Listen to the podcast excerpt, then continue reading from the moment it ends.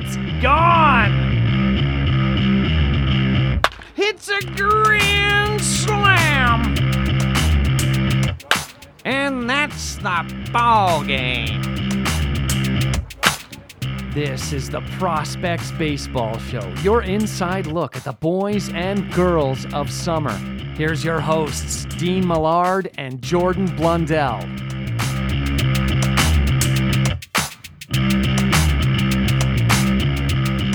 Welcome to the Prospects Baseball Show, episode lucky number thirteen. My name is Dean Millard. Jordan Blundell is with me as well, and here are the three big things we are going to hit on in today's program. The Prospects met with the city of Edmonton last week. We'll dive into that.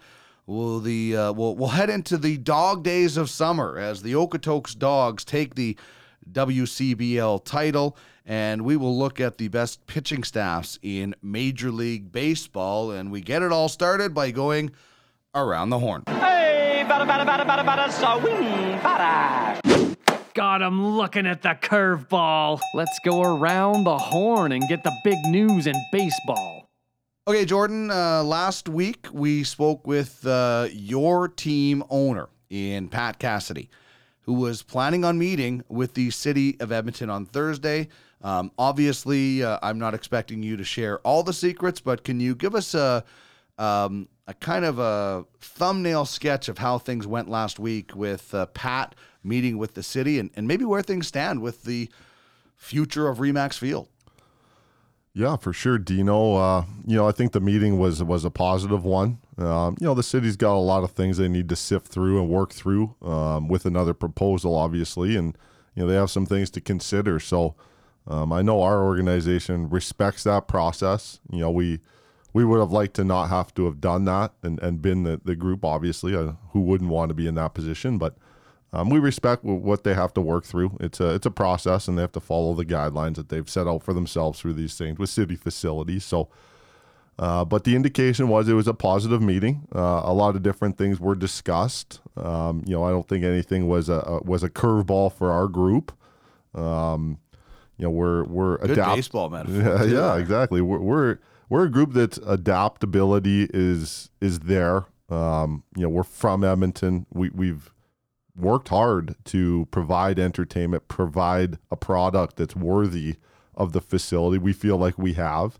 Uh, by no means are we done trying to grow or improve that. And I think that falls in line with what the city wants to hear from us as well. And, you know, some of the things that we have uh, in our vision long term, I think fits what the city would like to do as well. So, um, you know, I know that uh, I know that the meeting was positive. Um, you know, there was no decisions obviously made of that, but it gave us another opportunity to connect with the the the group, you know, the the special uh, committee that they put together to deal with this uh, situation at Remax Field. Uh, it gave us an opportunity to reshare the vision, lay it out again, um, and, and let them feel our enthusiasm and, and our will and energy behind it. Um, and I think that's always important too, is that um, we have experience in there. Um, you know, we're always looking to improve. And I think that that's something that you can say about the Prospects organization is every year we've improved Um, on, on certain things, you know, and by no means are we perfect. You know, we don't want to have any lines at the concession. We don't want to have any of these type of things happening, which is just unrealistic. You know, we're not going to be perfect, but, but shoot, dude, you know, like we spend a lot of time talking about how do we improve the fan experience one percent, you know, let alone a hundred percent. We want to get there, but just what else can we do? What little thing can we do? Um, so all in all, I think it was good. Um, you know, we're looking forward to the decision, I guess. I mean, it, you know, we want to be the tenant. There's, there's no question about that. And, um, you know, I think we've done everything we can in our power to, to let that be known. We're going to speak in a little bit with the, uh, founder, managing director of, uh, the Okotoks Dogs, uh, John Ircandia, and he's going to tell us what the process was like for yeah. them. And uh, listen, I think baseball fans in Edmonton should listen in to what happened in Calgary through John's story. So uh, we'll, we'll touch on that um, when John joins us uh, a little bit later and gives us some insight on kind of what happened there. And uh, and, and and now it's a, a bit of a waiting game, I guess, for you guys. Yeah, totally. Um, you know, I think we're looking at the end of this month to hear the plans or hear what the future holds for us for, as an organization. And, you know, that's that's not an easy thing to do, is to wait on that. Um, you know, we've put a lot of blood, sweat, and tears into into the program, and, you know, the baseball players, the the ability to have food and beverage and, and all these things that come in, in, they're attached to the production of a baseball game. You know, the game day people, the game day script, um, the people that work in the booth, um, all those type of things. And, um, yeah, we're kind of waiting, you know, maybe a little pins and needles type situation. You know, we're hopeful. You know, it's uh, it sucks to have to wait, though, to be honest with you, and I don't think anybody would enjoy doing that. Mm-hmm. Um, but um, I guess it'll make us stronger in the end. Your owner, Pat, shared on social media, um, um, I guess, a peek into his vision a little bit with, you know, a, a nice field house and uh, ample parking. And I think there was even a gondola in the in the shot. Uh, and and I, I'm not expecting you to, uh, you know, peel back the curtain for us and tell us everything, but I'm sure you've seen what the grand plan is from your perspective. And um, I, I think... Uh, you know, a lot of the stuff that we've talked about, you know, an anchor tenant in there as far as a restaurant or microbrewery or some kind of pub. Uh, we talked with Pat about uh, outdoor rinks in the wintertime. Uh, but you guys do have, it, you're not just saying, let us play in this ballpark. You're saying, let us develop the River Valley with you yeah. through this ballpark. Yeah, what an exciting experience that would be. Um, and, and just like, this isn't something that's been thrown together either. There's been a lot of time, a lot of resources devoted to how do we work with the city, work with the river crossing plan, the, the communities, the Dale communities down there.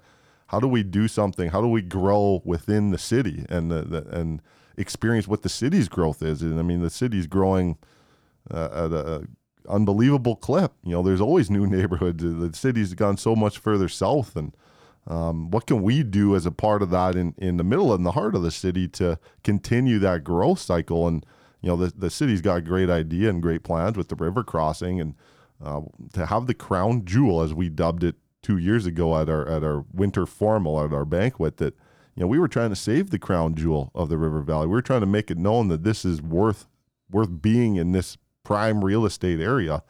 And I think we were successful there with that campaign. And, and then moving forward to where we're at now is that That hasn't lost. That's only increased its value. There, there's so much that can be done with our community. Like all the events we have in there, Dino, like that that marathon in there this weekend. Um, you know, close to a thousand people came in and out of the out of the out of the barn, out of the stadium at Remax Field, and um, you know, we got Beer Fest coming and, and Vegan Fest and and all these things that we've worked hard to get. And, and the thing that, that it's not easy just to get something to come in there. There's other opportunities inside the city that are good venues for people and businesses and organizations to pursue. We've been pounding the pavement. We've been successful with a couple of these. And, and you know what, like last year, the, the beer fest that we held um, still had a bunch of people, but it was the first weekend of September last year, Dino, and it was sideways raining. It was sleet. It was cold. I had my winter jacket on. I was at the field to help facilitate everything that was going on. Um, and that's what we're up against. You know, if something like that happens, it can damage the field, which it did. Um, so everything we do has to have in mind that, you know, we, we bring in sixty, seventy, eighty thousand people to watch baseball every year.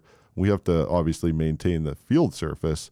Um, so our ability to continue to grow within that and do these microbreweries outside of the ballpark and not just use the field surface, I mean, those are ideas we we get excited about in staff meetings to talk about, like, what can we do? What's an idea? Oh, what's this group all about?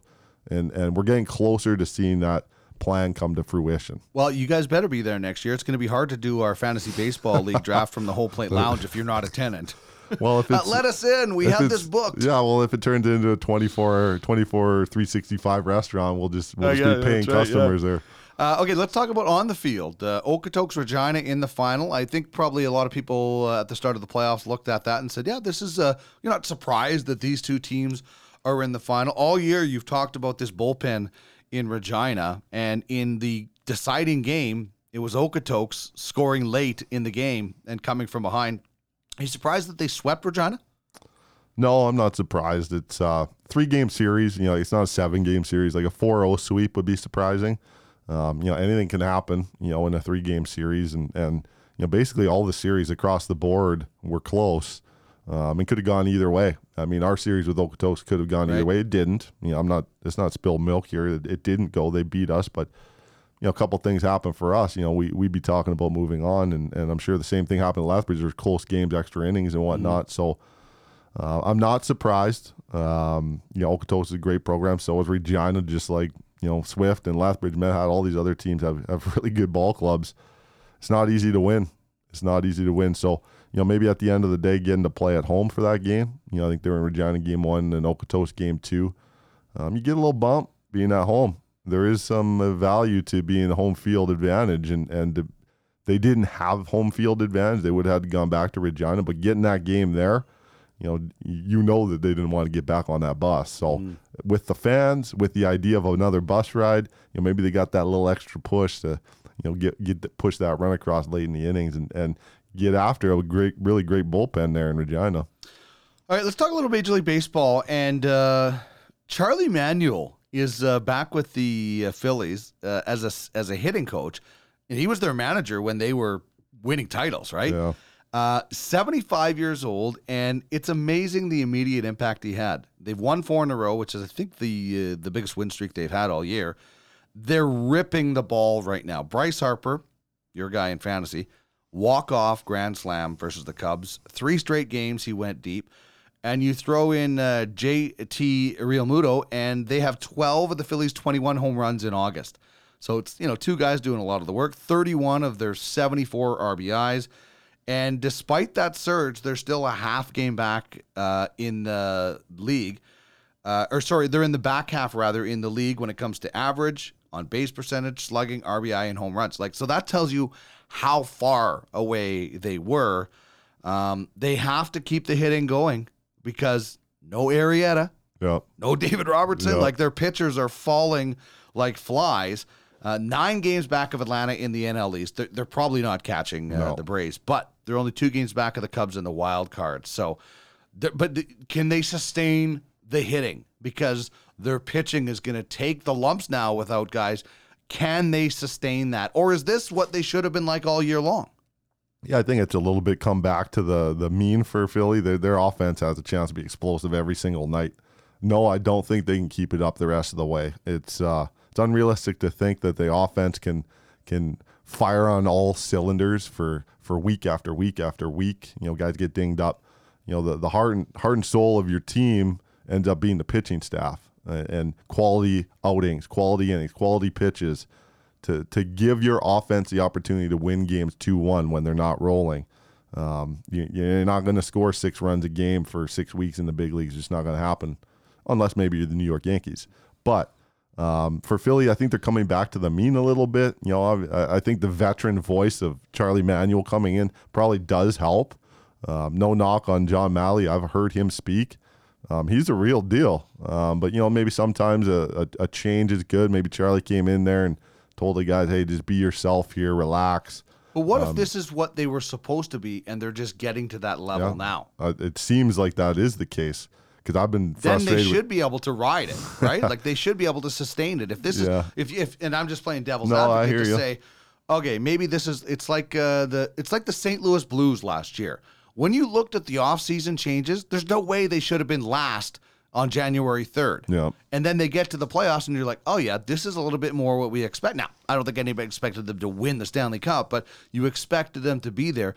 I think with the Phillies, their fans are saying, this is what we this were expecting, yeah. so you better keep it up, especially yeah. with Arrieta and company going down. Well, I think in Philly, once you start dangling the the, the potential of where they're at now, they're going to want you to keep it up there. Have to, yeah. With that fan base. But, yeah, you're right, Dino. Like, I've been frustrated with B. Harp all year. You know, I, I need that that production on my fantasy yeah, team. He should be like Trout, like uh, Bellinger, going uh, back and forth for the, the league home run title.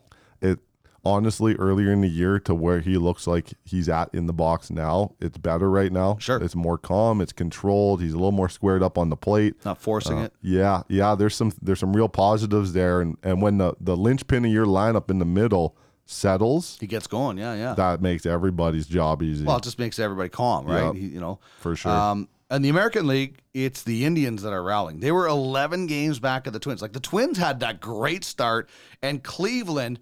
they like stumbled out of the gate. Your so, boy, your boy Ramirez there. Well, yeah, he's big... lighting it up. Well, my he was my boy until I traded him. So they were eleven games back of the Twins at the start of June. Today, after a forty-four twenty-one run, they're two and a half back and leading the wild card charge. And as you mentioned, Jose Ramirez, red hot, forty-three R B Is since July fourth. That's the most in baseball during that span. His August O P S, one point one three so far. And in the last week, he went yard four times with ten R B Is. Now, yeah. I traded him in fantasy baseball. I got Max Muncy yeah. back, which I had contract control over. I was going to lose Ramirez. I would love to have Ramirez right yeah. now, but Max Muncy is hitting really well. So it was, it was a good trade for me. You knew Jose Ramirez wasn't going to be like that all year. Like it's like Bryce Harper. You knew his numbers were going to, maybe I, you didn't expect him to explode like this, and they will level off. Yeah. But do you think... The twin. Do you think the Indians will overtake the Twins? Yes, and I'm not the least bit surprised that this is happening. The Indians pitching staff, uh, top to bottom, and there's a bunch of names that you've never heard, and I've never heard. Uh, they are so deep in prospects and, and ability that they could trade Trevor Bauer yeah. mid-season and still contend, because they have a guy like Shane Bieber sitting there who's a top fifteen fantasy guy who's basically an ace, plus Clevinger. Plus, just look at this, Dino. They've got Salazar, Carrasco, and Kluber all on long-term D L. Crazy. Like Crazy. Those are, those are one, two, three on a lot yeah. of staffs in the big leagues, and they don't even have them, and they're doing this. It's like the Red Sox and, and the Dodgers to a degree last year, but the Red Sox were missing some key players, and they still rolled. Yeah. Yeah, boy, you, when you get that quality pitching, like when you get Chris Sale doing Chris Sale things and – um. what's his name in the bullpen, kind of Eovaldi. Mm-hmm. Like when he comes in his own like that, pumping ninety-eight cutters and one, like, I mean, he got a chance. This begins and ends with pitching. It never won't be the case. And and I think that there was some I read on Twitter and something I know because I follow it. Um, watch the Blue Jays, dude. They've got a bunch of guys in the in in their minor league system. For, for down the road, watch the Blue Jays, yeah. down the road yeah. is in like next spring. That's right, but not this year. No, no, yeah, no. Yeah. Uh, yeah, yeah. I don't want to pump everybody's tires here, yeah. right? They're not coming the, back from twenty-one games, but you're right. No, then their system is strong. They have this. They have this sustainability on their pitching stuff because you need like twenty-five options, yeah. really. A lot of people were uh, salivating over the Mets prospects at one point too, and we've seen some, you know, pretty good pitchers come through there. How about the Mets being on fuego? Oh. I don't. I just the Mets are so weird. Like you just, you just. They're the most. They're like whack-a-mole. You never know what's yeah, going to happen don't. with the Mets. They're going to come up here. Going to go down here. I don't know. But well, uh, like imagine them having Pete Alonso happen. Yeah. Like to have that happen, and everybody knew he's a top prospect, but to have him ascend the way he has, I mean, his value is through the roof. This is a the three hundred million dollar slugger that you're looking at right now with his consistency all year. Easy swing, repeatable, everything, everything about him. Plus the leadership is there. You know, to have a young guy step in your lineup like that, and now everything's kind of settling around him. And he's nicknamed the Polar Bear. Yeah, it's a really good nickname. Let's get back to the action. This is the Prospects Baseball Show. And it's, it is a good. It's all about the nicknames, right? Like you got to have a good nickname. If you for don't, sure. yeah. If you don't, it's not real. All right, let's go to a history class now. Uh, going back to uh, nineteen hundred, as we like to do uh, in our time machine. Uh, the flux capacitor is fixed. So in the Western League, uh, Rube Waddell. Yeah, it's a good name. Yeah, eh? Rube. Rube. Two complete games as Milwaukee sweeps a doubleheader from the White Sox, two one and one nothing. So he throws seventeen innings in the first game. And then the uh, colorful southpaw, it says, is coaxed by skipper Connie Mack, who promises him a few days off to go fishing if he pitches the nightcap, and he throws a five-inning no or one-hitter. Yeah. So uh, I got, twenty-two I got innings. A few more left for you, Skip. Yeah, twenty-two innings in a day, and uh, go catch some fish.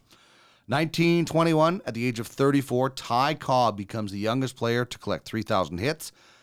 And when he picks up a single, the Georgia Peach ends his career with four thousand one hundred ninety-one, the most ever, until Charlie Hustle, Pete Rose, yeah. surpasses him in nineteen eighty-five. Imagine having a, a team with Pete Rose and Ty Cobb on it. Like, catchers uh, would not stand a chance. They either be getting bases stole off them or run over. nineteen forty-five, uh, better known for his home run prowess. He had over five hundred and hit fifty-eight in one year. Hall of Fame slugger Jimmy Fox starts and throws seven point two innings, giving up just four hits in the Phillies' four two nightcap over the over Cincinnati. Uh, he was uh, thirty-seven years old. He played in his final season and took the mound nine times. He was a stud. Yeah. Um, uh, fifty-eight home runs in those in numbers. One year. Those were video, true video. Yeah, games. That was the first good video yeah. game numbers. Yeah, that's before right. video games. Uh, nineteen sixty-five, Wrigley Field. Uh, Reds hurler Jimmy Maloney no hits the Cubs one nothing, with the only run scoring on a Leo Cardenas home run in the tenth inning.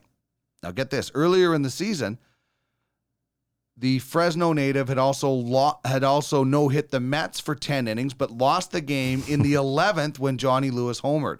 So he he took two no-hitters past the uh, ninth inning and won one and lost one. There was a game, I don't do you remember there was a game where both guys had a no-hitter and the one guy lost it on an error and it went into extra innings. I don't remember what year, but I do remember two guys having uh, n- not perfect games, but no-hitters going past the ninth inning. Crazy.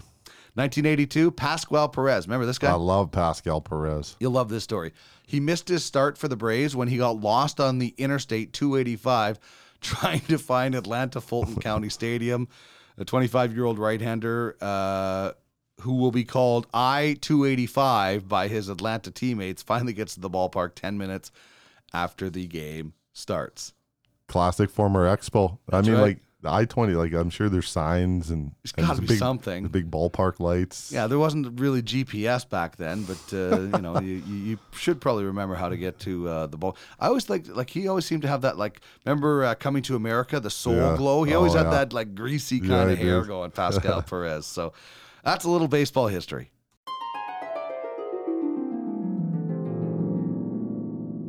Ah, memories.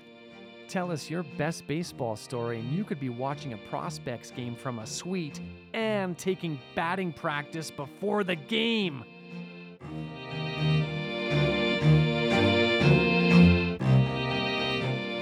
Today's baseball memories, and, and by the way, uh, we don't have anything to give away for this because the season is over, but uh, we still want to hear from you about your baseball memories. So uh, drop us a line at any time throughout the show. Uh, you can email us, prospectsbaseballshow at gmail dot com. You can get us on Twitter at prospectspod, at Jordan Blundell four, at Duck Millard, and, of course, at E D M Prospects. And um, the memory I'm going with today is uh, this one. But the game right now is at the plate. High fly ball into right field. She is gone!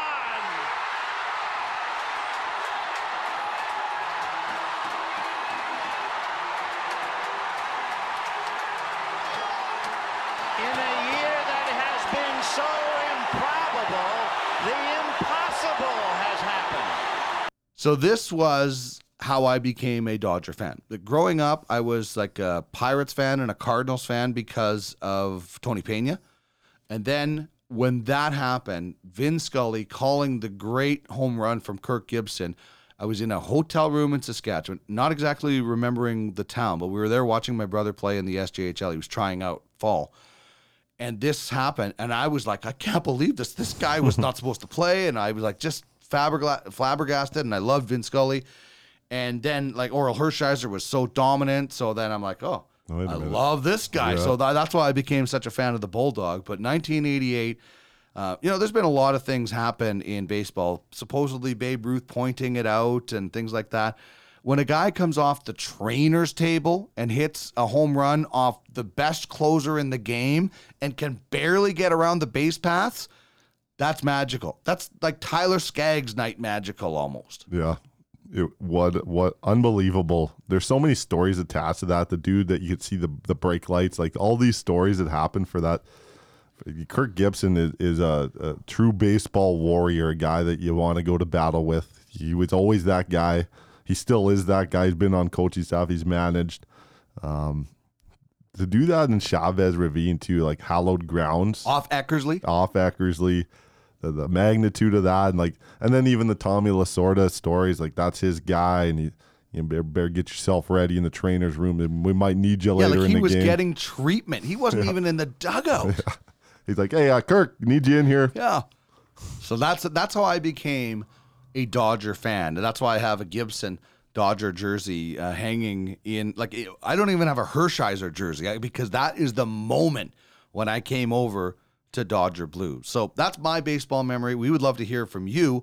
Uh, get us on Twitter at ProspectsPod, at Jordan Blundell, for, or email us, prospectsbaseballshow at gmail dot com. What's your baseball memory today?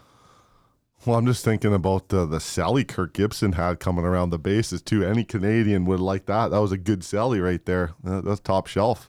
Um, well, because we had our guest on here from, from the Okotoks uh, Dogs and uh, the, the old Calgary connection at Burns, Burns Foothill Stadium, whatever you call it nowadays, Um, I got a funny one.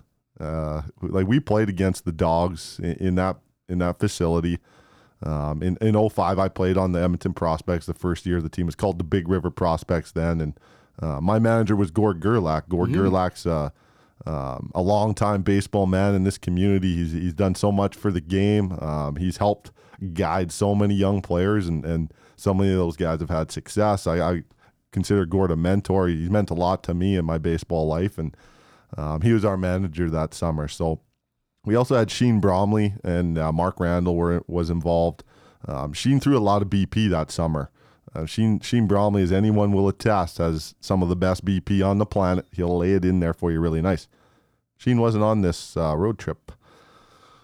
So Skip, uh, Gord Gerlach was throwing B P that day, and uh, this is the only time I've ever done this. So you can get in your rounds, and, and uh, I mean, shoot, dude, like, he was dominating us. And, like, I don't mean to, to pick on Gord's B P here, but but that, like, every time I think about Calgary's foot baseball field, that Foothills, I honestly, I think about this day in Gord's B P. He's throwing little cutters. Like, I'm, I'm barely making contact, get f- fighting pitches off. Like, I'm facing the best guy in the league right now for batting practice, which is not supposed to happen no. in B P, right? No, like, my confidence is shattered. I've got no chance to perform tonight type thing. So I basically left midway through. I'm like, nah, I'm good. And I, like, I don't I, need, I don't need no. to be beat down anymore. And I just left B P. I'm like, nah, I'm good. I'm going to go take some more ground balls. So that's my Foothills baseball memory. I've got some other good ones there, uh, some youth stuff. There's been a lot of home runs hit by Edmontonians in that ballpark. Myself, a bunch of my buddies, we've all hit home runs there. Lots of good memories. But the funniest memory I have was that cutter B P from Gordy Gerlach, who I love. I appreciate, uh, appreciate you throwing it, but I had to get out of the cage. The hardest batting practice ever in our baseball memories today. Let's get back to the action. This is the Prospects Baseball Show.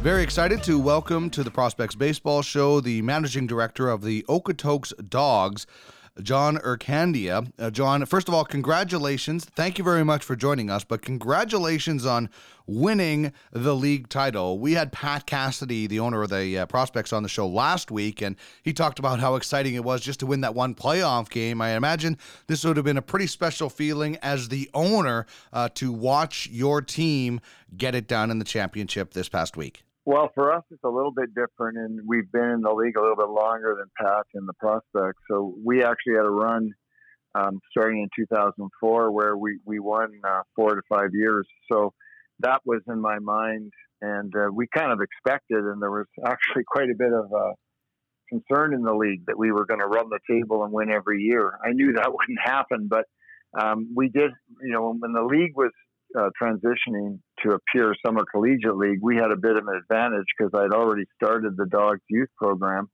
and a lot of those kids who went on to college were good players and would come back. So we had a foundation to draw upon, which resulted in those four to five championships.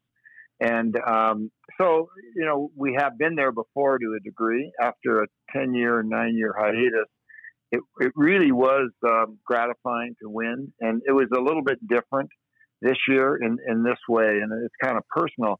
I lost my dad about a month ago, and my dad was a huge fan of the Dogs. You know, he'd seen the Dogs since I started them back in the nineteen nineties when I had kids that Jordan probably played with way back when.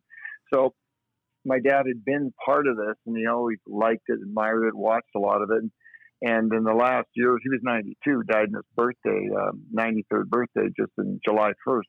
So every time I saw him, and he was pretty healthy right till the end, till the last few days, and we had lots of conversations and uh, about the dogs, and he would say, in every conversation, he'd say, you know, the fans still coming out. He was always amazed at the, the, the number of fans that enjoyed watching this.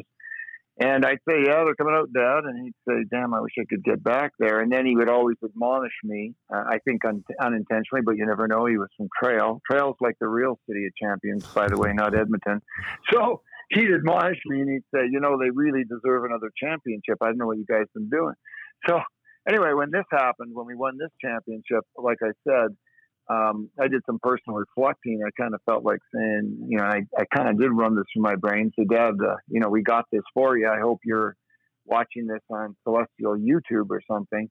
So there was that personal side to this particular championship. And, and, and the other feature of this one that was different was that this is the first one that was really done in a more professional way, in the sense that the earlier championships, I had just come from coaching a lot, being on the field a lot, um, recruiting the teams a lot, being the general manager, and, and Jordan knows all that's included in, in that kind of a role. So I did all that, and a lot of the guys that were here, uh, I knew. I'd seen, they played with my kids, they got, you know, guys that had played with the dogs as youth players, you know, whatever. So that was a more personal stake. This one was really all about the um, the players in the clubhouse, like the cliche about you win it for the guy standing next to you in the dugout. This was a team where that was actually true. Between the coaches and the players, they really went out and got this thing. And it didn't have a, any kind of personal touch for me other than providing the venue and that type of thing. But it was great. My my dad was right. I mean, the fans deserved one after, you know, not having one for nine years or so. And and there were almost four thousand fans there on a cold, rainy night that weren't leaving or going anywhere. They they sat and appreciated the the ceremony after the game and the presentation of trophies and all that kind of stuff. It, it was quite phenomenal. That's that's really great, John. Uh, sorry for your loss here. I knew that that had happened uh, in the summer, and uh, you know, I appreciate you coming on here and, and sharing that part of the story. Uh, it's uh, it's really cool how that uh, had a little personal touch there for you. Um, you got you mentioned that uh, you had a sold out facility there for the for the final game, and the weather wasn't great. Um, What do you like most about the, the summer college model and what that provides to your community versus, um, you know, a, a professional team? Uh, what is it about the the, the quality of players and, and the type of players that you're able to bring in that still have college eligibility that create that atmosphere for your fans? Uh, yeah, th- that's a great question, and it's not a simple question. It's, it's uh, you know, excuse me if my answers get uh, get lengthy on some of this stuff, but you know, if you look, if I look, when I look back, that question prompts me to think back to our own experience going from Calgary um, to ultimately to Okotoks. And what I liked about the model is what I always had liked, and, and um, is that, that these are kids before they sign their professional contracts. They're kids that are engaged in uh, educational pursuits. They're at college. They're, they're in a disciplined kind of environment at college, uh, but yet they're good, you know, high-level baseball players. And, and this is this brings back some of the frustrations I had dealing with the city of Calgary when it came to build our stadium. Um, you know, I was in um, Vancouver at the time. I had a son um, that was training with the junior national team, and uh, there were no local coaches that I was comfortable with. So I actually moved and took him out to Vancouver, where he had some uh, national team-type coaches that he worked with over the winter. So he was we were there for that year, and um, when he wasn't traveling, et cetera. And while I was there, you know, I became really familiar with that, the, the summer collegiate product. And I was totally impressed by it, because you don't have guys that are, that are done. You know, you don't have guys that are really putting in time, and, you know, they're, they've got all the, the bad attributes of professional players that you sometimes see, which is not running things out. You know, there's a lot of attitude and big league, big leaguing going on. These guys, we're still in college. They hadn't signed any contracts yet, but they wanted to get there. So they're hungry. And the level to me was equal to single A baseball. And uh, so it, it was really an appealing product. And uh, what happened uh, that really led to the Dogs and, and part of the stadium story in Okotoks is that I got a call from Russ Parker, who owned the triple A Cannons. Now, there's obviously a difference be- between triple A level affiliated baseball and the summer collegiate product, um, it, which you can't say, in my opinion, about the single A product or the short season type products. But anyway, Russ phoned me. He had sold the Cannons. Uh, they were moving to Albuquerque, and he said uh, he knew me basically as a season ticket holder and someone who had started a youth program out there. So I, so that's part of the connection. And he asked me, he said, "Look, I don't want to leave the city without without some kind of quality baseball." He said, "Would you consider bringing bringing a team here or partnering with me and, and bringing baseball to Calgary? It won't be obviously at that level." And that's the time frame, Jordan, you'll be familiar with, with all the affiliated teams were disappearing. Uh, there weren't going to be many left in Canada, if any. And so what what's left? What do you look for? And, and uh, I said, well, look, I have absolutely no interest in independent professional baseball. To me, it's a Barnum and Bailey Act.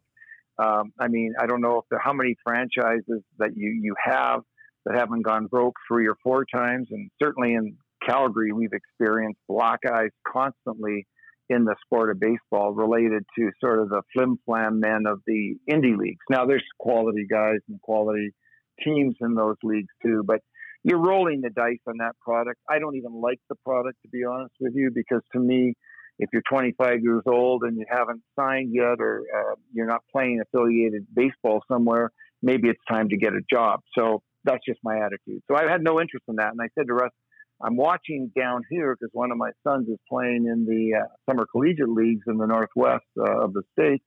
And I said, you know, this is a fantastic level of baseball. And so that's how the dynamic started, where the Dogs first came back and changed from a strictly high school age um, travel team, uh, sort of a youth elite development team, into a summer collegiate model. We kind of added that to our organization. And I moved back to Calgary and, and uh, brought together that, started the Summer Collegiate Dogs at Burns Stadium at that time. So um, you asked sort of a multi-layered question. Yeah. I'm trying to give you a no, multi-layered answer. But but honestly, you know, um, it was very simple for me. And, and this is what frustrates me, to be honest, about your situation, because it really resonates about the things I went through. Uh, we ran uh, a fairly successful summer collegiate team in Calgary, the, the Calgary Dogs at that time. We won the W M B L championship, and I think it was our second year in the league. And we, you know, we were stacked with all these kids I'd coached in high school that went on. A lot of them ended up getting drafted and playing professionally as well. So it was a pretty good group. Now, they were younger than a lot of the teams, but they, you know, they were also hungry.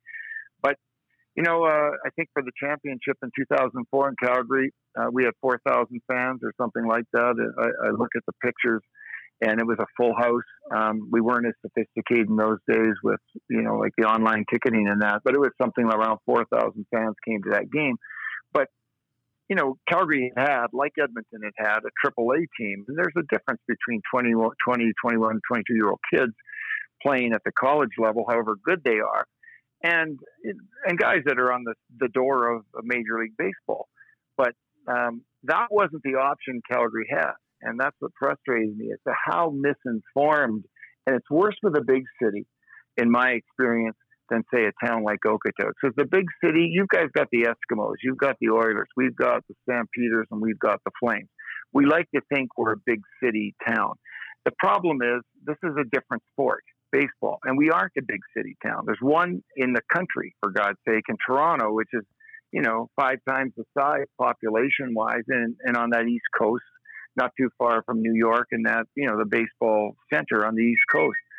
So we don't have that option, and, and there, there really is no affiliated baseball in this area other than short-season Vancouver. And, you know, the prospects of the Dogs could match up with those guys. You know, we played teams Um, at, at a lot of the summer collegiate leagues that are in the northern United States. And, and this is a very good league. We, I bet you we have a winning record against them. So, but the city of Calgary, for whatever reason, you put a tag on the word professional, they put value on it. And it, it frustrated me because they didn't know baseball. They didn't understand the levels. And I see a lot of that same dynamic going on in the press that I'm reading vis-a-vis the Edmonton prospect situation. You know, you've got guys up there throwing around the terms. They don't even know what level they're talking about. They, they'll, they'll say they're, they're, they're discussing this with affiliated teams They'll even mention the league's name wrong. So I, this is so much like Calgary, where they wanted to pretend they were getting a better product because they could call it professional or somebody could call it affiliated, but they don't really know what it is. They don't know. And, and, and I do know, and, and I'm sure Jordan knows that, you know, the, the levels are, are very similar in terms of the, the quality of the baseball. And there, in my mind, there's a hundred other reasons why you would prefer a summer collegiate model over even an affiliated short season model.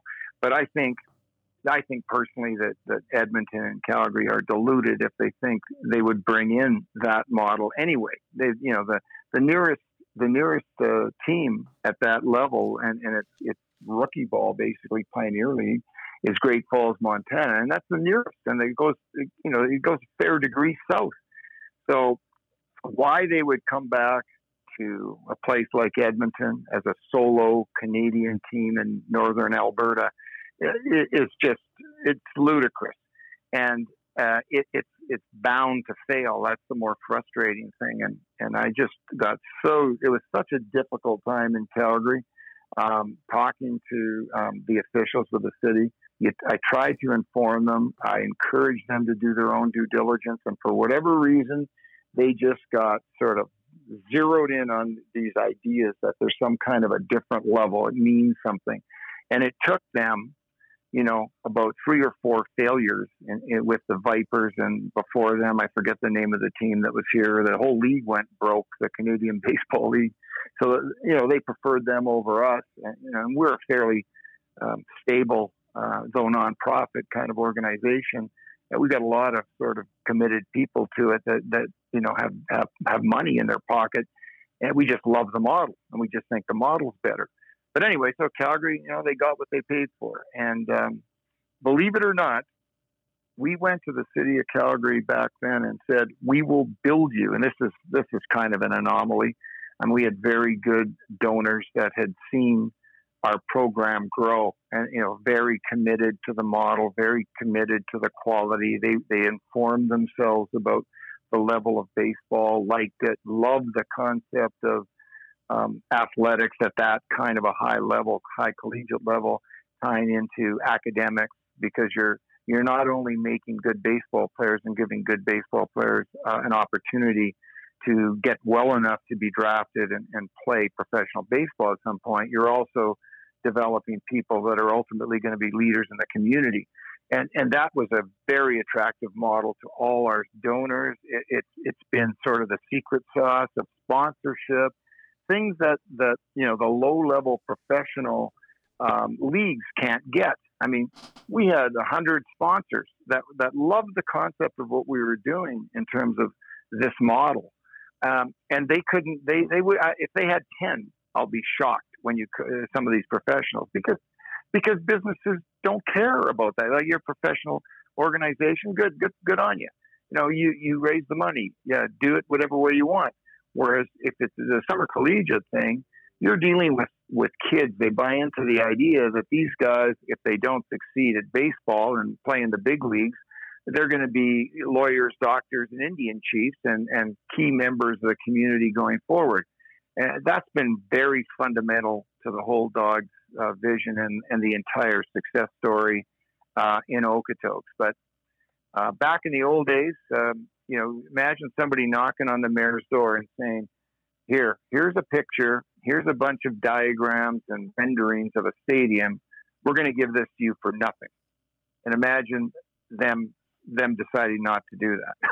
So to, to this very day, I get people from Calgary just saying, I don't know how the hell you guys ended up in Okotoks uh, and not here, because most of the donors and the founders of, of this whole program were from Calgary, of course. And uh, and we tried to deliver this to Calgary because Calgary needed new facilities.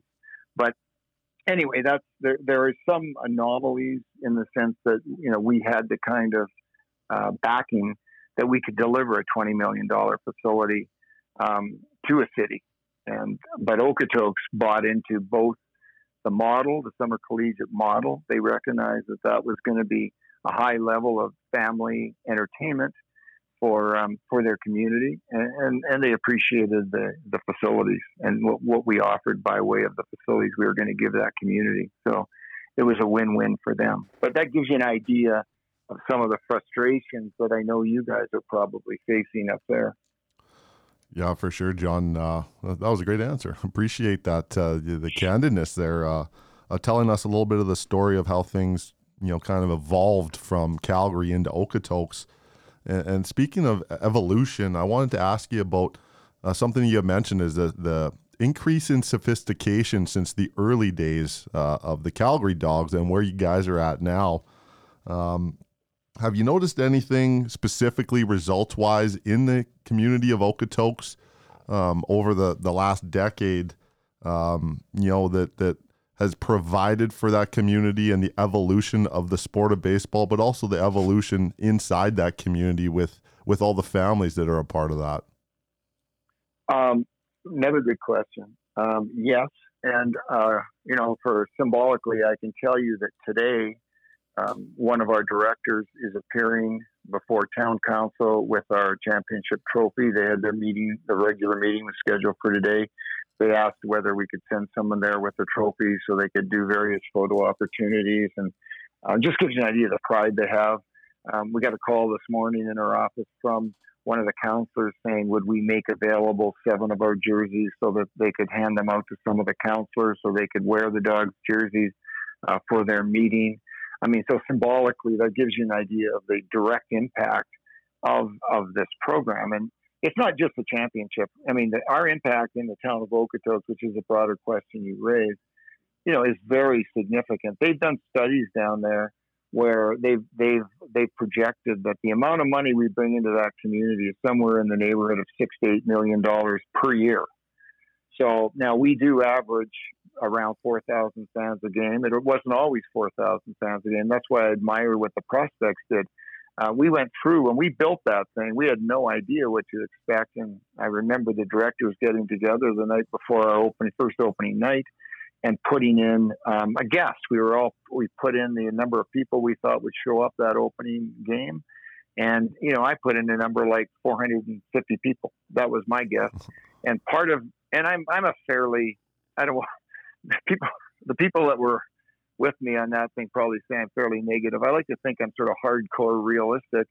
And my number was generated because as part of our due diligence in the offseason, we went to see the Oilers. It's a big, it was a big hockey town, not a baseball town, Okotoks. And the Oilers were getting four or five hundred people at most. And so I thought, God, I was really shocked and kind of nervous that Um, that was the order of magnitude because I thought I didn't think we we draw four or five times more than they did. That that wasn't something I thought would happen. But that first opening night, we had around eighteen hundred to two thousand fans, which is more in the neighborhood of what you guys have got. And and so through work, through you know the ongoing recognition of the program, the you know discovery by more and more people, better media coverage. Um, The, the product sort of sells itself. And so, you know, our evolution was went from sixteen hundred or two thousand fans a game to now four thousand fans a game. And, you know, if, if but for weather, I think we'd average more fans per game. So the the impact on the on the community is, is very significant. We we have, you know, we've, we've done a bunch of things. We, we are involved in the community. We do send our players out, and in the off season, our academy players and our coaches out to do readings at high school.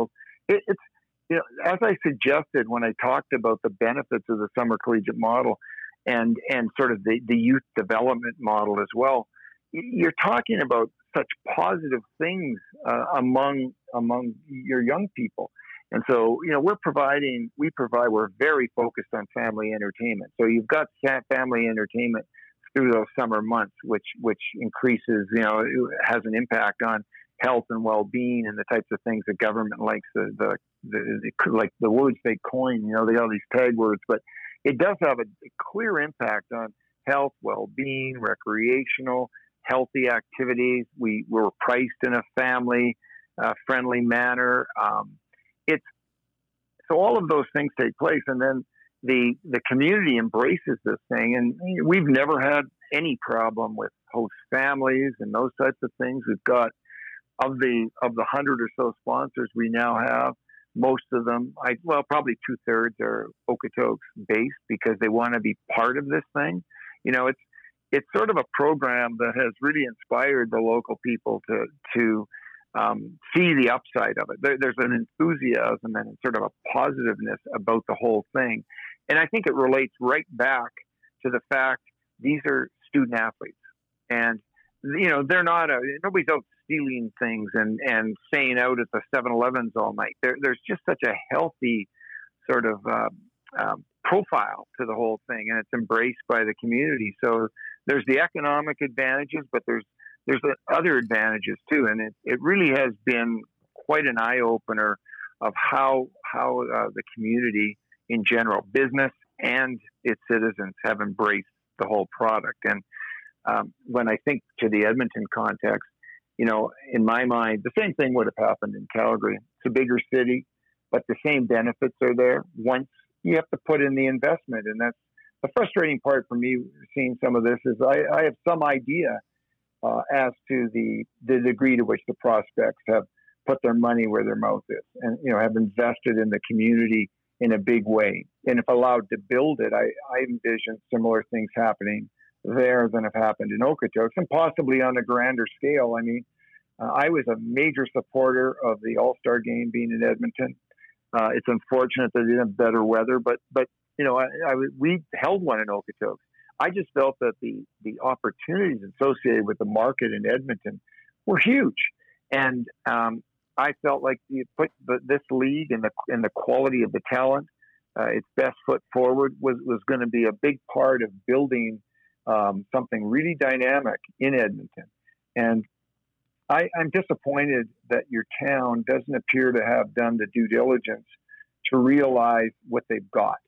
And because I think if they did, they'd see some of the experience I've already talked about vis-a-vis Calgary. I think Calgary now knows what they've got. And I'm friends with Ken King, who's part of the, you know, uh, I think he's still president of the, of the the Flames organization, which now controls basically all the professional franchises here.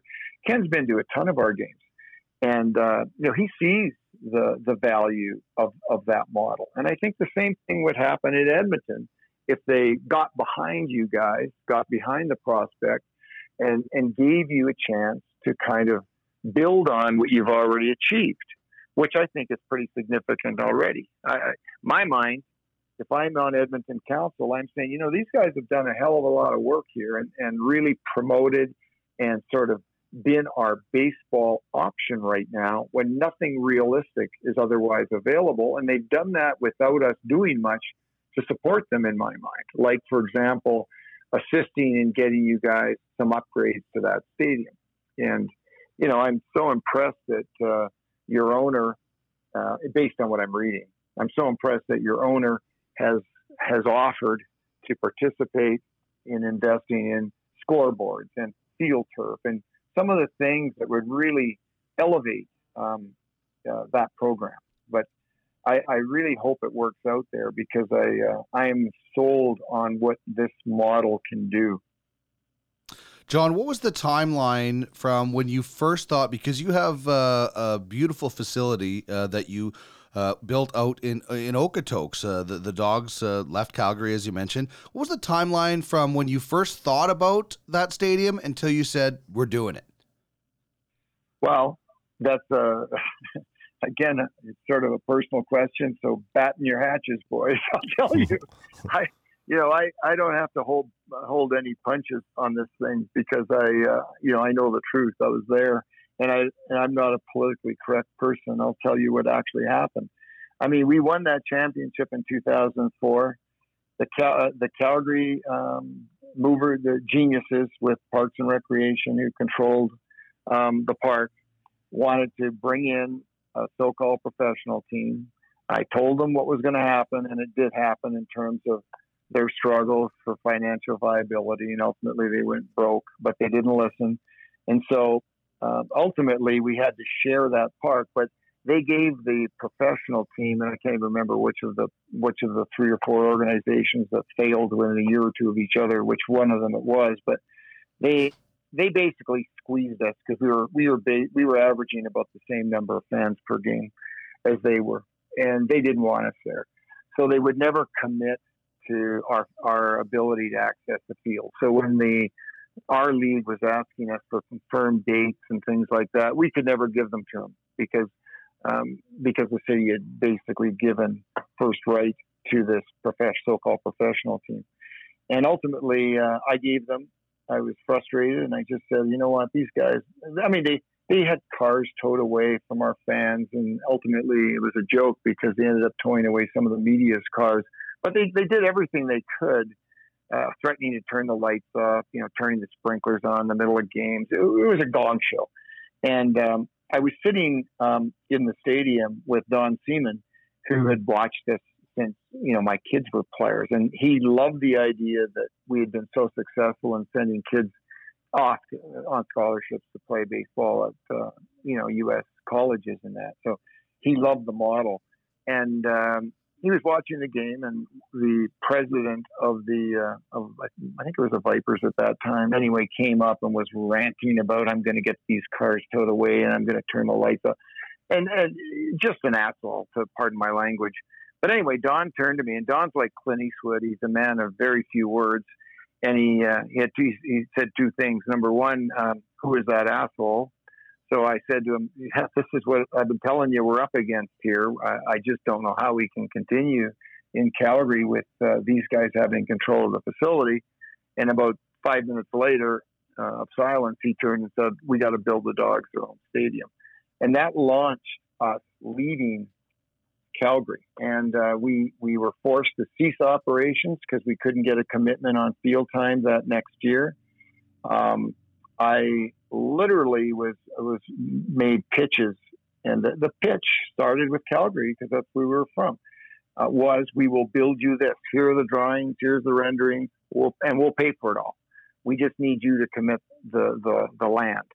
And and you'll end up with this facility. It looks just like this, and you know, and you've seen our facility. Jordan certainly has seen it, and it's, it's a beautiful facility. And uh, so we went down that path. We were rege- we were all, we had some takers, some people very interested. Given the summer collegiate aspect of this thing, um, I first went to Mount Royal College, which is uh, which has a great spot, and I thought that would be a, a real good location. And I like the synergies of putting a college product in a college atmosphere. At that time, I thought you could generate some of the same kind of vibe that you get at the in the American colleges in terms of attendance and, and making it a positive thing for the kids at school, the the, the college students to come and watch as well. And um, but ultimately, they, they they felt they didn't have enough land. And then we went to the U of C, same process. Uh, these were some of the friendlier ones. The city of Calgary. Um, I mean, they, they didn't outright reject the, the idea of us spending twenty million dollars and gifting it back to them, but they never did really buy into the concept. And the, the pieces of property they showed us were ridiculous, and there was going to be environmental upgrades and everything else. And I ultimately said, look, you just don't want this bad enough. You know, we're trying to give you something for nothing, but you just don't get it. So I blew them off. We worked with Satina Nation with the next one. And then out of the blue, when I was about fed up with this whole thing, and this was over the course of um, really about six months. Um, I got a email from somebody uh, who'd been the mayor in Okotoks and said it'd be considered Okotoks, and we went down there, checked it out. Uh, you know, I I'd been to Okotoks before, obviously, and I did get the feeling it reminded a little me a little bit of where I grew up in Trail, B C, where it's a town that does like its high school sports. It's a kind of a they like the fact. You know, they're a bedroom community from Calgary, but but there's an independence there, and they kind of are proud of their city, stand alone from Calgary. And um, so it was is a much more positive reception there, and they they got it instantly. And I went to town council. We did a we did kind of a PowerPoint presentation of what we would deliver there. Same message I'd given to these other sources, other places, and they got it right away. And you know, in fact, they were they were the opposite. They were saying, you mean you're going to build this at your cost? And so about, we went through, you know, a process there, uh, but we had full support of council from day one. And ultimately we ended up at the location where we're at now, which, which was uh, where we, which was perfect, was the best location we could have possibly picked. But all of that took, we took one year hiatus from the league, and then we actually built this thing. And, um, it all went, uh, you know, we, we, one year off, we built it within the year, it was done. So it was a two year kind of process from stopping playing to starting playing again in the, in a new stadium. Wow. That's, uh, that's really cool uh, to get the insight on that. I've, I kind of knew a little bit about the story, but uh, really appreciate you sharing that, uh, the whole journey that, and, and sometimes how long that takes to, to get to the point where you're at now. Um, John, what, uh, what do you think some of the, the, the things that the W C B L can do, maybe some, some of the positive changes that, that our league um, can maybe enact over the next three years, five years, to really propel us even further along in the college baseball summer circuit, the summer collegiate model? Is is there anything specifically that you think that uh, the W C B L as a as a whole, as an entity, can do moving forward to continue to grow the game at the grassroots level, but also with our product on the field? Yeah, I think we've got a challenge in that area, like every uh, summer collegiate league. Um, we've sort of been discovered by the baseball world as as like a fantastic model, in the sense that you're not paying players and you're providing sort of the venue and the competition in the off season for college players to continue to improve. And um, that's why you've seen this proliferation of summer college leagues in the state. So now there's a lot more leagues. Um, they're fairly aggressive. Some of them are for profit, um, like the Northwoods League, and And uh, so we, uh, our challenge, and we see it this year, and as I'm sure you did, um, is retaining a roster. And um, I think we're going to have to make some changes. I think the, the simple things we could be doing and should be doing are increasing our profile at things like the Coaches Conference, the American Co- College Coaches Conference in the in the United States every year. We've been there uh, as a league occasionally, but honestly, I'll give you my honest opinion. Our profile as the as the Okotoks Dogs, and believe me, they don't even know how to pronounce Okotoks. It's harder than pronouncing Ircandia. So we've been you know, Okotoks, Okotoks, Okotoks. They, they just don't know how to pronounce it even. So they don't know where the hell we are. But the profile, notwithstanding that, the profile of, of the Dogs is higher than the league. And I've told the league this for a few years, and I said, you know, we part of changing the name to Western Canadian Baseball League and that vision was was really about increasing our profile. When we had Dan Siegel up, who's a good friend of mine, I've known forever uh, since my kids played in the uh, West Coast League. And uh, Dan was kind of a visionary in that, in, in the summer college model. Um, and uh, now he runs the Corvallis Knights. It used to be the Iloa Knights based in Portland. But I mean, um, you know, his comment was, really, what do you got? Western major, what does that mean? Everybody associates major with the major leagues. That's not who you are, but you are sort of the Canadian Summer Collegiate League, and that's what you should be promoting. So I was very big on on making a a sort of a inroads and making college coaches across the board, Division One all the way down, N A I, you name it, very well aware of who we were. And I thought we had a lot to grow on. And we've had a lot of guys play in this league that have become outstanding players. You know, we've had outstanding leaders and business people too come out of our league. So we've got a lot of things to be proud of, and awareness about what's distinct about this experience in the United States, uh, in the in amongst the colleges. And it's not it's not that difficult. It's it's an investment of time, and you got to do it right. I've been a proponent of that. I was disappointed, to be honest with you, that we didn't make a bigger effort down that down that path over the past year or so since we, we did the name change. Uh, you know, I think everybody's online these days. I think we need to be uh, way more aggressive with with a website that is very fan and and summer uh, player, coach, collegiate coach friendly. So people really start to get a, a feeling that we're, you know, what kind of level we are. I think if they saw the quality of the play, they'd realize, you know, we're at a high level. We may not be the Cape Cod League, which is getting all the top draft picks, but we're at a, we stand up to any other league in terms, as far as I'm concerned, in terms of the quality of, of the play. And then we have this dynamic experience component, which is, you know, see a different country. That's that's uh, you know, beautiful in the summer months for the most part.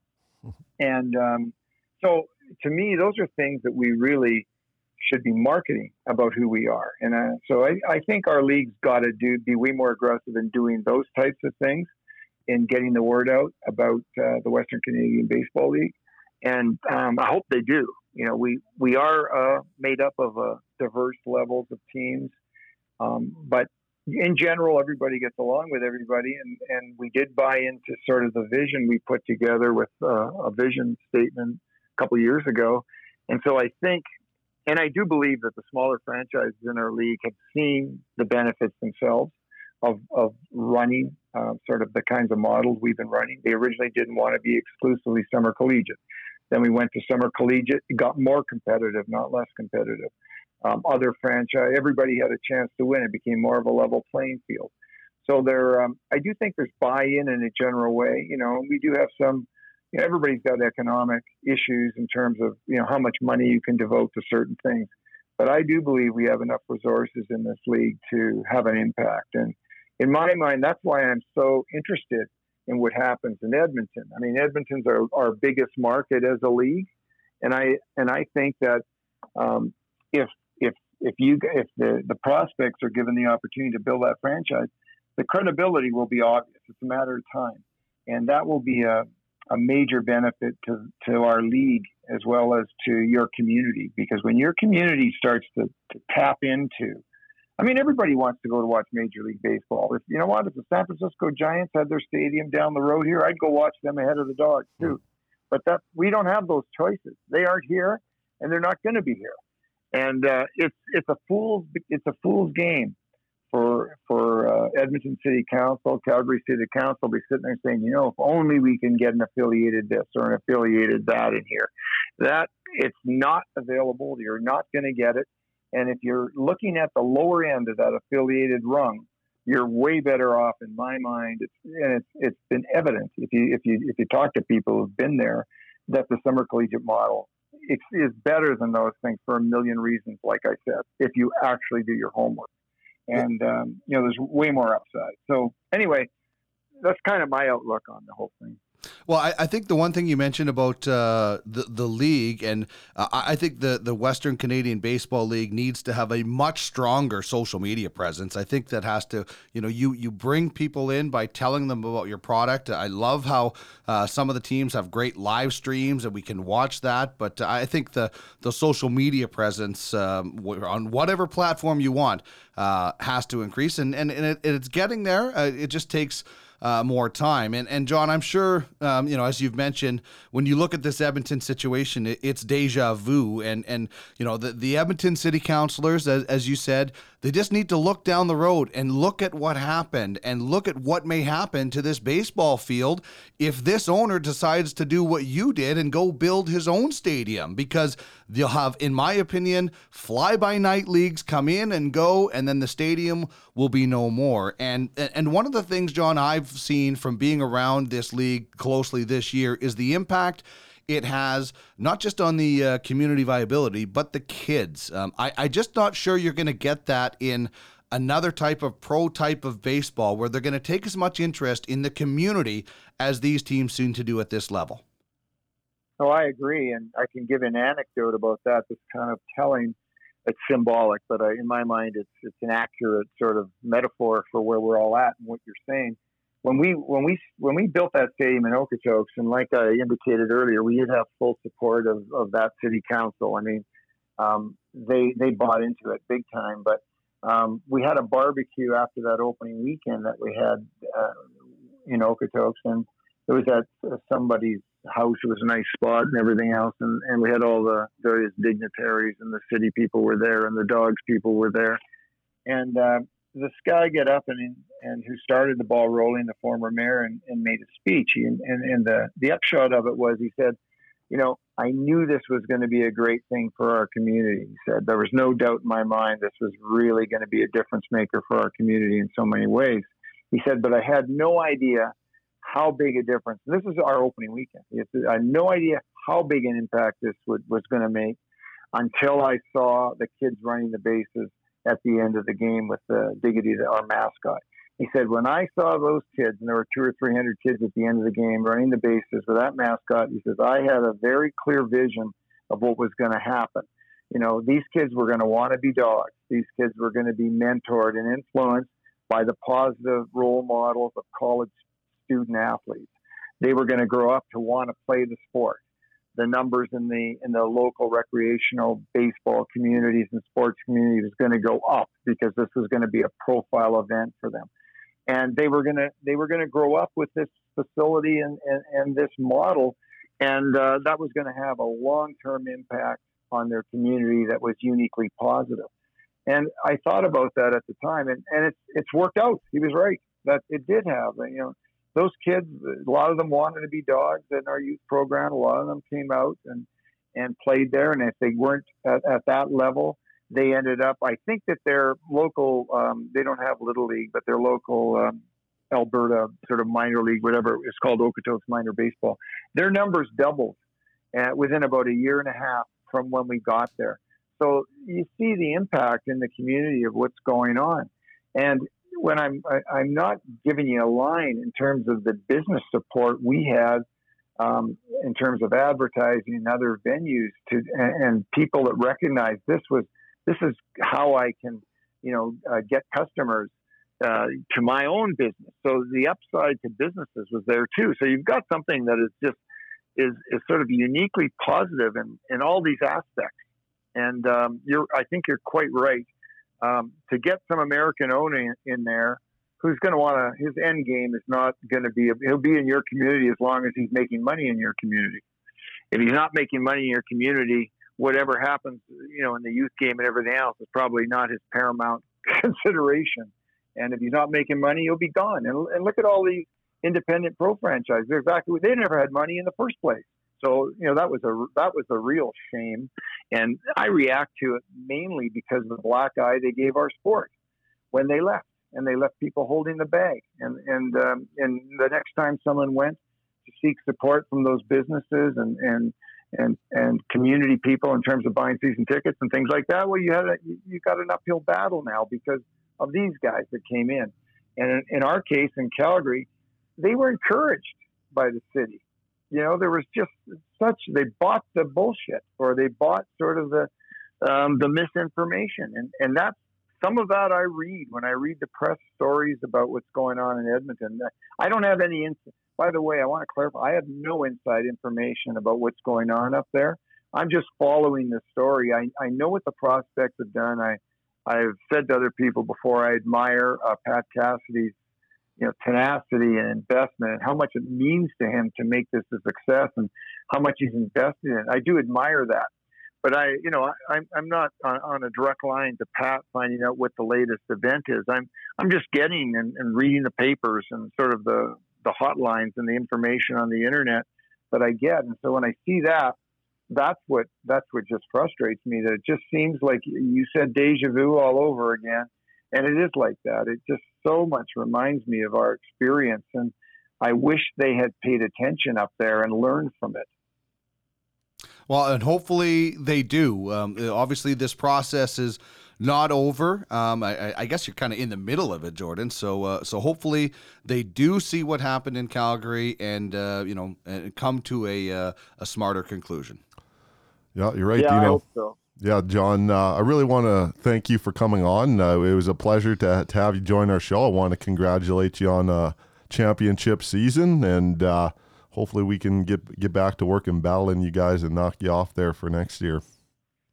Well, I won't agree with the latter part, Jordan. I'm sick of you guys knocking us off. Yeah, I, I knew but that. I, I, yeah, I, but I do hope we, uh, you know, we're facing off again because it's, uh, you know, it's always quality performance. It's a great.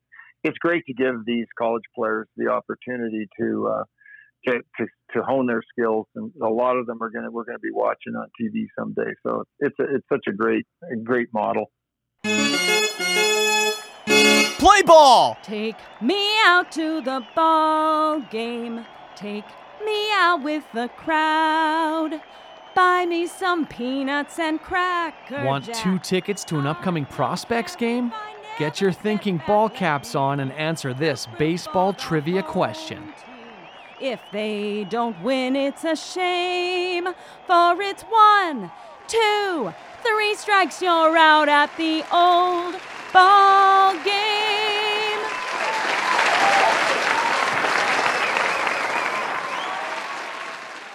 Uh, terrific uh, openness, honestness, bluntness, whatever you want to call it, uh, from uh, John Ircandia, uh, the Okotoks uh, Dogs.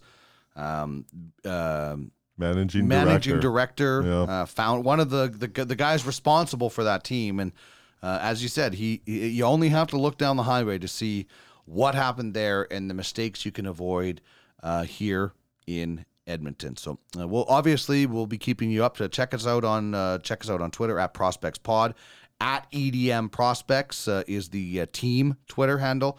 Uh, you can check us out on uh, Instagram at Prospects Baseball Show and on Facebook at Prospects Baseball Show as well. And of course, our website is prospects baseball show dot c a, and uh, the Edmonton Prospects team website is prospects baseball club dot c a. So uh, lock it on any of those and get the latest information on what's going on. All right, let's get to uh, Take Me Out to the Ballgame Trivia. Uh, we have two tickets up for grabs for December fifteenth. Uh, you can go sit in the stadium in the snow and watch no yep. baseball. So free, though, but it'll be free. We'll yep. let you in for free. So uh, obviously we have no tickets available, but uh, when we get closer to next season, uh, we will definitely have some uh, tickets available. But uh, our uh, trivia question today is, is a good one. Uh, you got this one. Who was the first Major League Baseball player to have his number retired? If you feel like taking a shot, email us prospects baseball show at gmail dot com, and we will send you your prize, which is pride in getting the answer correct, uh, right back to you in an email. Uh, there'll be instant shipping, free shipping too. Yeah, we'll, free shipping. We'll ship that pride right back to you. Um, this is it's it's interesting. Uh, I'm not surprised at this answer, uh, but uh, some people might not get it. Last week we asked who holds the record for most postseason home runs at twenty-nine. Manram was the answer. Of course, he played on a few different juggernaut playoff teams, right? Like when he went to L A and had that gross helmet. Number ninety-nine, too. Yeah, yeah, that's right. Number ninety-nine. Manny's, the, Manny's Manny, right? Manny being Manny. So Manram is the all-time leader in postseason home runs. It's fantasy time. Fantasy baseball, that is. Who needs to be in your lineup?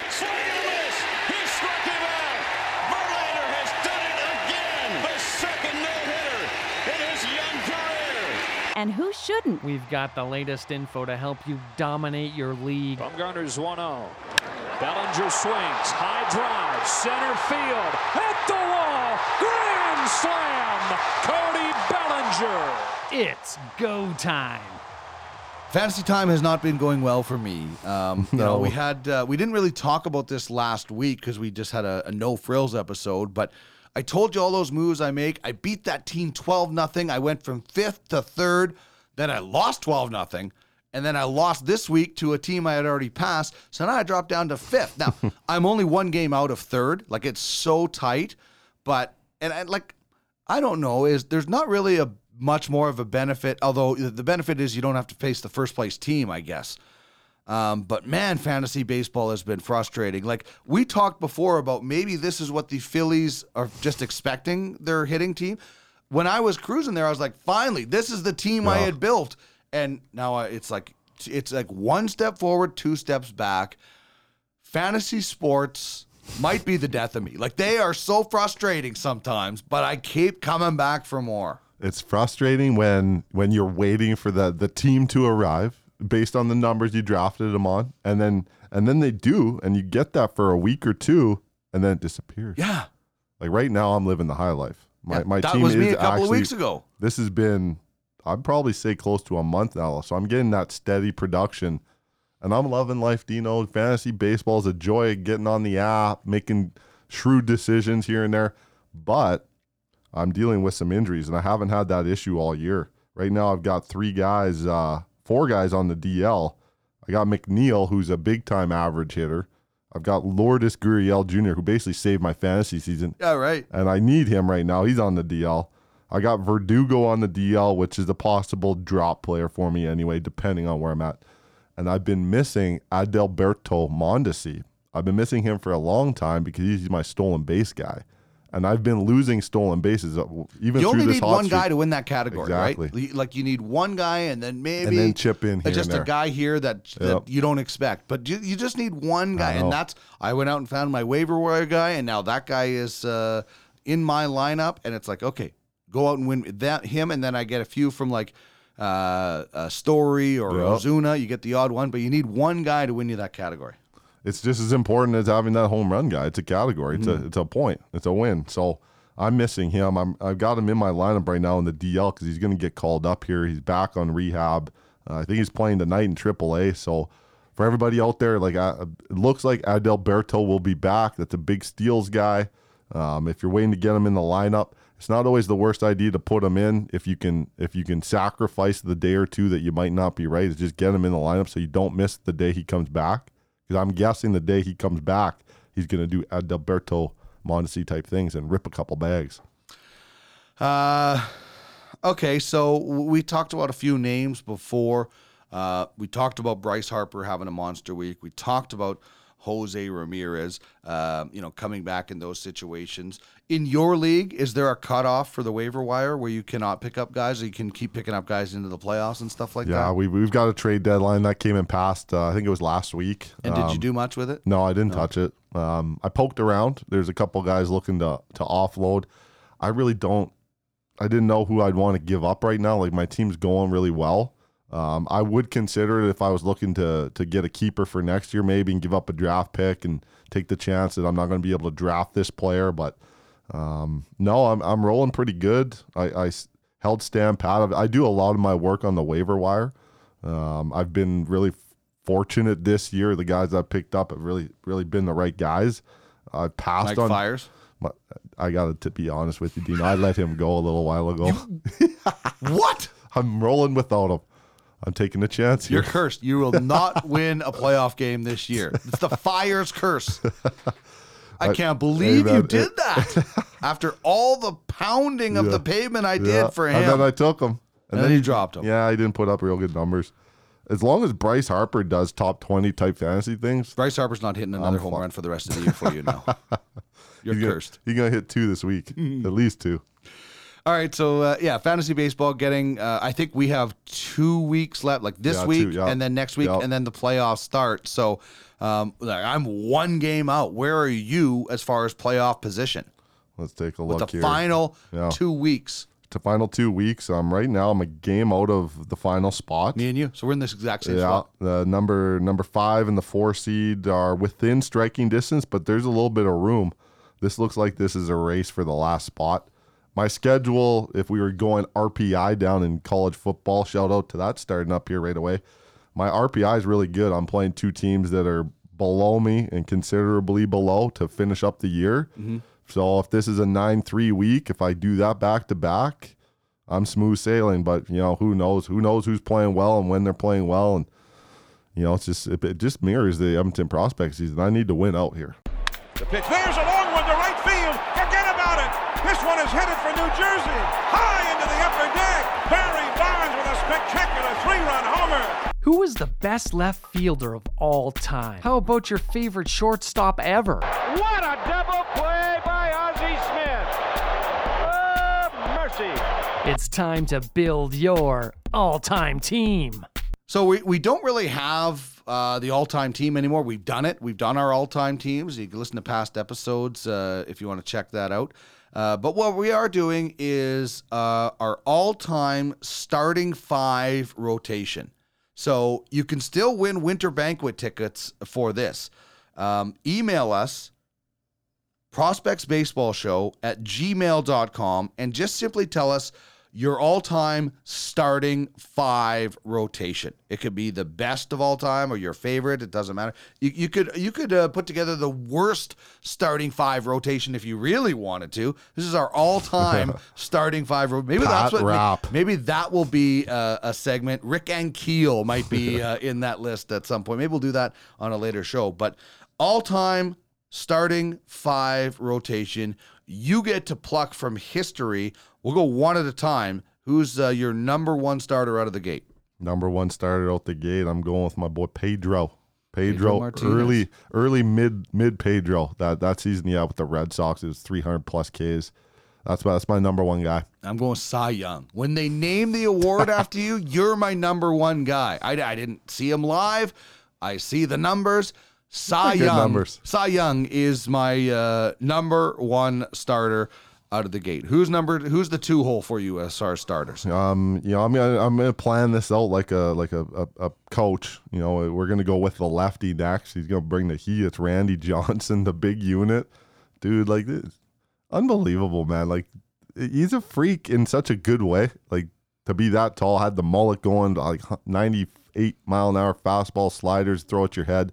Greasy I, stash, greasy, perfect for like greasy him. hair. He, he had like the persona. If they If this would have been in the eighties, he could have been in that Pro Stars video game with Wayne and Ball and whatnot. Like, that's how much of a difference maker Randy Did was. Did not like camera guys. No. Uh, okay, my number two, I'm going with the Bulldog. The guy who was so dominant in the eighty-eight World yeah. Series, Orel Hershiser, is my number. Right after Cy Young, now you get the Bulldog. So you get the award man, now you get the Bulldog. Deal with the Bulldog in my number two hole. Orel Hershiser is my number two yeah. starter. Who's for a number three? We're going number three. I'm going to go with the uh, the Ryan Express. Mm. I'm going to come at you with more velo from the right side, more nastiness, more intimidation factor. Uh, Nolan Ryan, man, he's just going to pump fastballs by you all day. Might no hit you. I'm going with Nolan Ryan in this spot too as well. That's who yeah. I had as my number three. Uh, and I'm going number four as well, Randy Johnson. Okay, so there it is. Nolan Ryan, and then, oh, you got through Nolan Ryan yesterday? Now you face Randy Johnson from the other side now, yeah. coming at you with all the things you talked about. That much heat back-to-back may not be allowed uh, in the universe. Like, that is so much heat uh, between Randy Johnson and Nolan Ryan back-to-back. So that's my three four. Who's your number four starter? Number four starter. I'm going uh, like as a manager. I'm trying to I'm trying to win a series, maybe a World Series. Um, I got maybe the biggest big game pitcher of my era, Jack Morris. Mm. Jack Morris, the Game Seven savant. If you got a big game to win, and it's Game Seven, I'm going with my boy Jack Morris. He's won games, won nothing. He's won rings. Black he, Jack. He, he's done everything, and and. If we're going to talk about looks and intimidation, he might have one of the best mustaches in the history of the game. Pretty impressive. There it goes. My number five, um, I'm going with Clayton Kershaw. I'm going with current day, yep. one of my favorite players, another lefty, a little bit different lefty than Randy Johnson uh, yep. coming at you. And uh, now after trying to hit Nolan Ryan and Randy Johnson, I'm throwing Kershaw and his dirty, the, nasty the stuff six. Like that. Yeah, have fun with that after after sitting back on fastballs for two games. Now have fun with Kershaw. Yeah, so he rounds out my all-time pitching staff. Clayton Kershaw, who's number five for you? Number five. This is a this is a season-long staff. I'm going with a guy that can suck up innings, who had one of the best years ever. In twenty twelve, this is only twenty twelve version of this player, mm-hmm. R A. Dickey, twenty twelve R A. Dickey. So you realize you can pitch, you can pick pitchers from all time, every era, every season in Major League Baseball. You realize you just picked R A. Dickey. Yeah. Like, did maybe you maybe you mispronounced uh, Lefty Grove or yeah. Christy Matheson or Bob Gibson? Yeah. I don't know. How does R A. Dickey make your all-time um, list, man? In, in twenty twelve, his K-walk was over five. He so you're picking up a guy for one season. Well, his his one season was, and not, not like, dude, an eighty-mile-an-hour knuckleball, eighty-two, eighty-four yeah, mile-an-hour knuckleball, might as well be one oh five mile-an-hour fastball. But, like, Phil Niekro doesn't get in. Uh... He never threw that hard. Like, R A. Dickey that year had, had uh, the highest average velocity for his knuckleball in the history of the game. So a lot of guys throw it at like seventy-two, mm-hmm. maybe touch seventy-eight. Okay. R A was in a stratosphere above them. He was eighty to eighty-four, and that's what made it so unique at the time. And and like his numbers bear that the the idea that that was the best knuckleball season of all time. I mean, shoot, I'm I'm I'm a dummy for not taking Bob Gibson. I get that. Like, that dude was. He could be number one on this list. So scary. The era, the era kind of plays into it. These are all guys that I saw sure, do true. it. So that's that, true. Yeah. You know, Bob Gibson should be in there. I get that. Sandy Koufax should be in. I get that. But twenty twelve R A. Dickey, I mean, he's done something nobody's ever done before. And for me, that was enough. He had like two hundred thirty Ks, two hundred thirty innings yeah. pitched. He had control with that thing. It was something we nobody's ever seen before. And then he came to the Jays, and, and you know, he did mop up innings yeah. for the Jays, but it uh, was not nearly as no. successful. So listen, I know we said last week, we're going to try to keep this show going, but after you drop Mike Fires and put R A. Dickey in their list, this might be the last show we do. I, I try to get out of here with controversy. Mike Fires dropped and R A. Dickey in your top five of all just time. twenty twelve oh, version. Oh, just twenty twelve. Yeah, yeah, okay, yeah. so uh, just to uh, recap, I'm going with Cy Young, Orel Hershiser, Nolan Ryan, Randy Johnson, and Clayton Kershaw, my all-time. And look, I left out Sandy Koufax, which is... Yeah. Big, big Dodger history. Uh, recap your top I five. I got uh, Pedro, Randy, Nolan Ryan, Jack Morris for my game seven, and I got twenty twelve season of R A. Dickey. R A. Dickey, oh my goodness. Um, okay, so we we uh, also want to talk about pitching staffs and yep. current day pitching staffs. Um, you know, so Clayton Kershaw's uh, current day. Who do you think has the best pitching staff in the league? Talking. Uh, not just your five starters, but your relievers, your closer, your, your I guess, one through twelve, uh, as you mentioned, uh, staff in Major League Baseball. Well, you're, you're, you're going to be shocked by my answer. Yeah, yeah, right. um, the Astros need to mention here. Uh, the, like, when they got – they just got Greinke. They just got Sanchez. They just picked up some guys in the bullpen, like, deep. To have those three guys, Cole, Verlander, and Greinke going at you.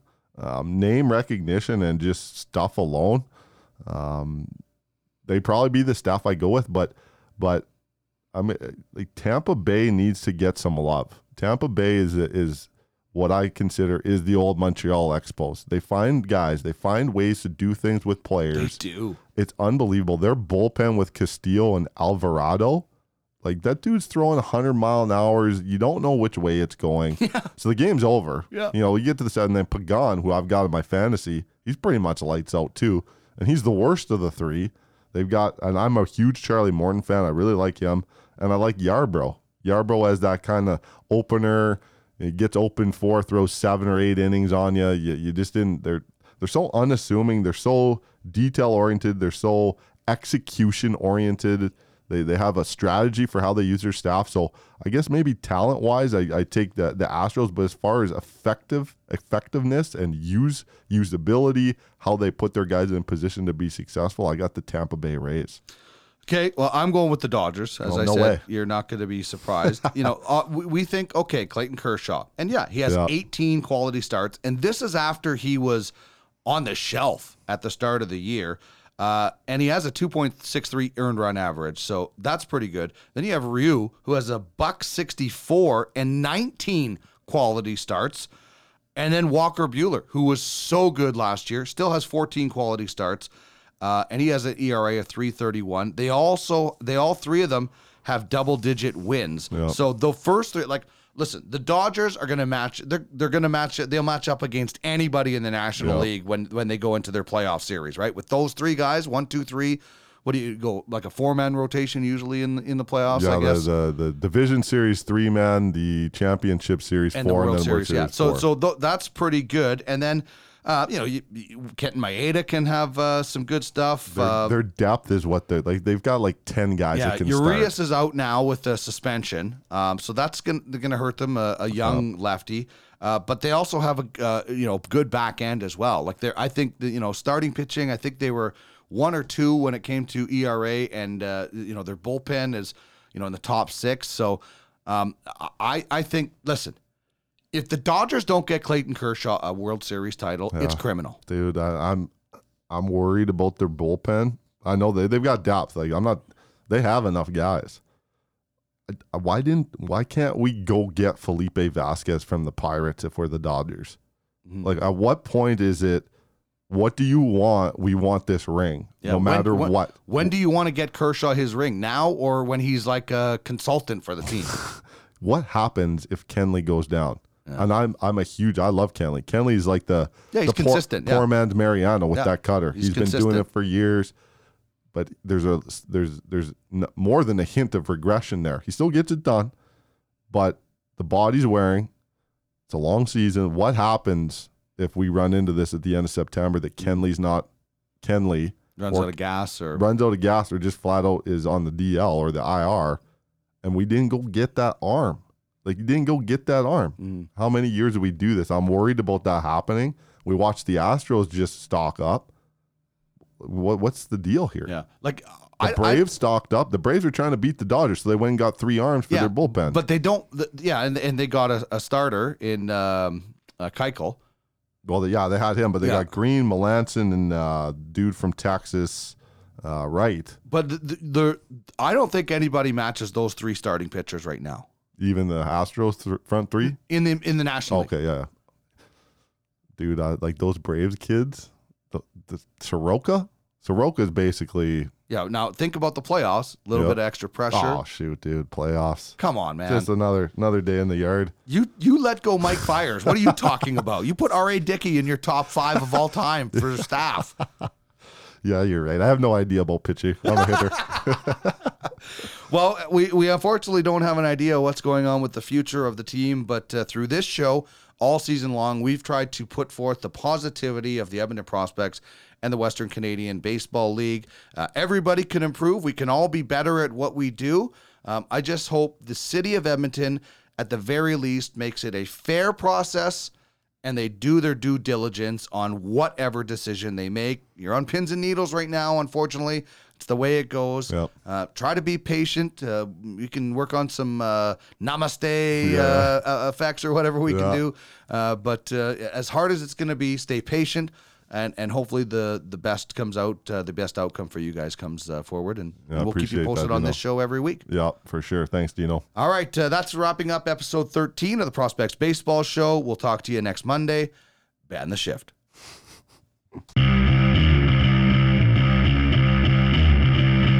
It's gone. It's a grand slam. And that's the ball game.